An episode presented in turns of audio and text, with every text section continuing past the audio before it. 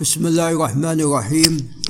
وبه نستعين نحمده عز وجل ونثني عليه الخير كله ونصلي ونسلم على نبينا محمد وعلى آله وأصحابه والتابعين لهم بإحسان إلى يوم الدين.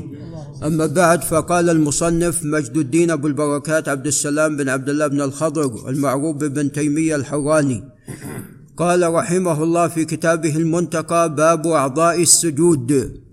فالسجود له أعضاء وبالتالي لا بد أن تكون هذه الأعضاء ساجدة مع المصلي. فإذا لم تسجد معه اذا هو إما أنه لم يسجد أو في سجوده نقص. نعم. قال عن العباس بن عبد المطلب رضي الله تعالى عنه أنه سمع رسول الله صلى الله عليه وسلم يقول إذا سجد العبد سجد معه سبعة آراب أي أعضاء.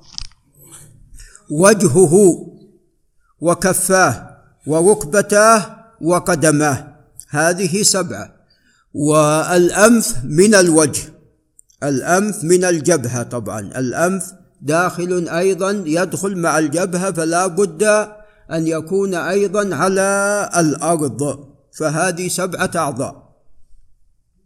والذي يلاحظ أن بعض المصلين قد يضع جبهته ويرفع ماذا؟ ويرفع أنفه. لا بد أن تكون هذه جميعا على الأرض. قال رواه الجماعة إلا البخاري.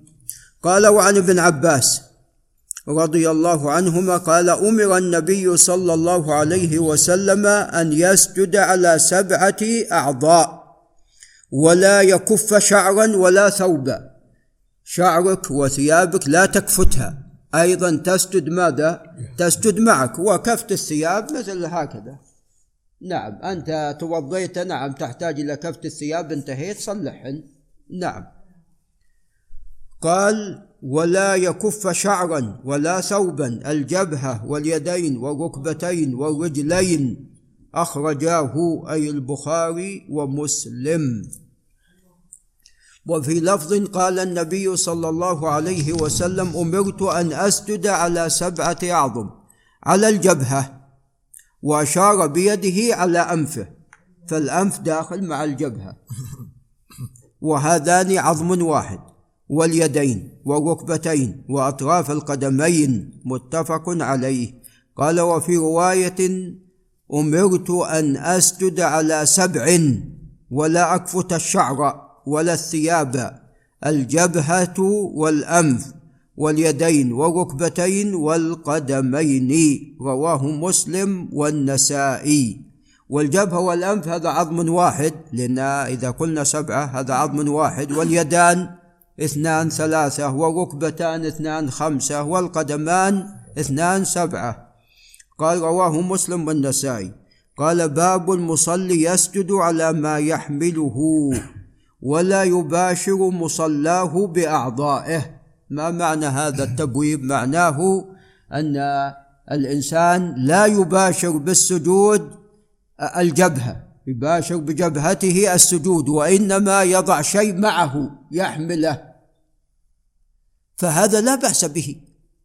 نعم يعني بسط منديل وسجد عليه. هذا ماذا؟ لا بأس به. ساجد هو على الجبهة ولا ما سجد؟ سجد. نعم. قال عن أنس بن مالك رضي الله عنه قال كنا نصلي مع رسول الله صلى الله عليه وسلم في شدة الحر وتعلمون يعني مساجدهم ليس عندهم مكيفات. نعم. نعم ولا فرش. نعم فيسجدون على الأرض على الحصى. قال كنا نصلي مع رسول الله صلى الله عليه وسلم في شدة الحر فإذا لم يستطع أحدنا أن يمكن جبهة من الأرض. لماذا لا يستطيع أن يمكن شدة الحرارة؟ بسط ثوبه فسجد عليه. بسط ثوبه ثوبا يعني معه إما يعني نفس عمامته تعلمون العمائم لها أطراف يضعها ويسجد عليها. نعم. قال رواه الجماعة. قال وعن ابن عباس رضي الله عنهما قال لقد رأيت رسول الله صلى الله عليه وسلم في يوم في يوم مطير وهو يتقي الطين إذا سجد بكساء عليه يجعله دون يديه إلى الأرض إذا سجد. قال رواه أحمد وهذا فيه ضعف. وحديث أنس يكفينا السابق رواه البخاري ومسلم.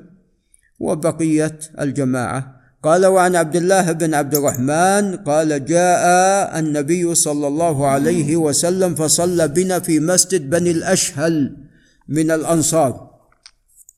فرأيته واضعا يديه في ثوبه إذا سجد. قال رواه أحمد وابن ماجه. وهذا أيضا فيه ضعف. فيه حسين بن عبد الله بن عبيد الله وهو لا يحتج به. قال وقال نعم. قال وقال البخاري قال الحسن أي ابن أبي الحسن البصري كان القوم يسجدون على العمامة والقلنسوة. الطاقية ويداه في كمه. نعم أكمامهم طويلة فيداه في كمه. قال وروى سعيد أي سعيد بن منصور في سننه عن إبراهيم بن يزيد النخعي قال كانوا يصلون في المساتق والبرانس والطيالسة ولا يخرجون أيديهم. نعم قال والمساتق فرو طويل الكمين. نعم فكل هذا لا بأس به لأنه عندما يعني يسجد في داخل كمة هو واضع يديه على ماذا؟ على الأرض هو واضع يديه على الأرض. نعم وهذا هو الواجب والمطلوب ولعل نقف عند هنا. نعم جزاك الله خير.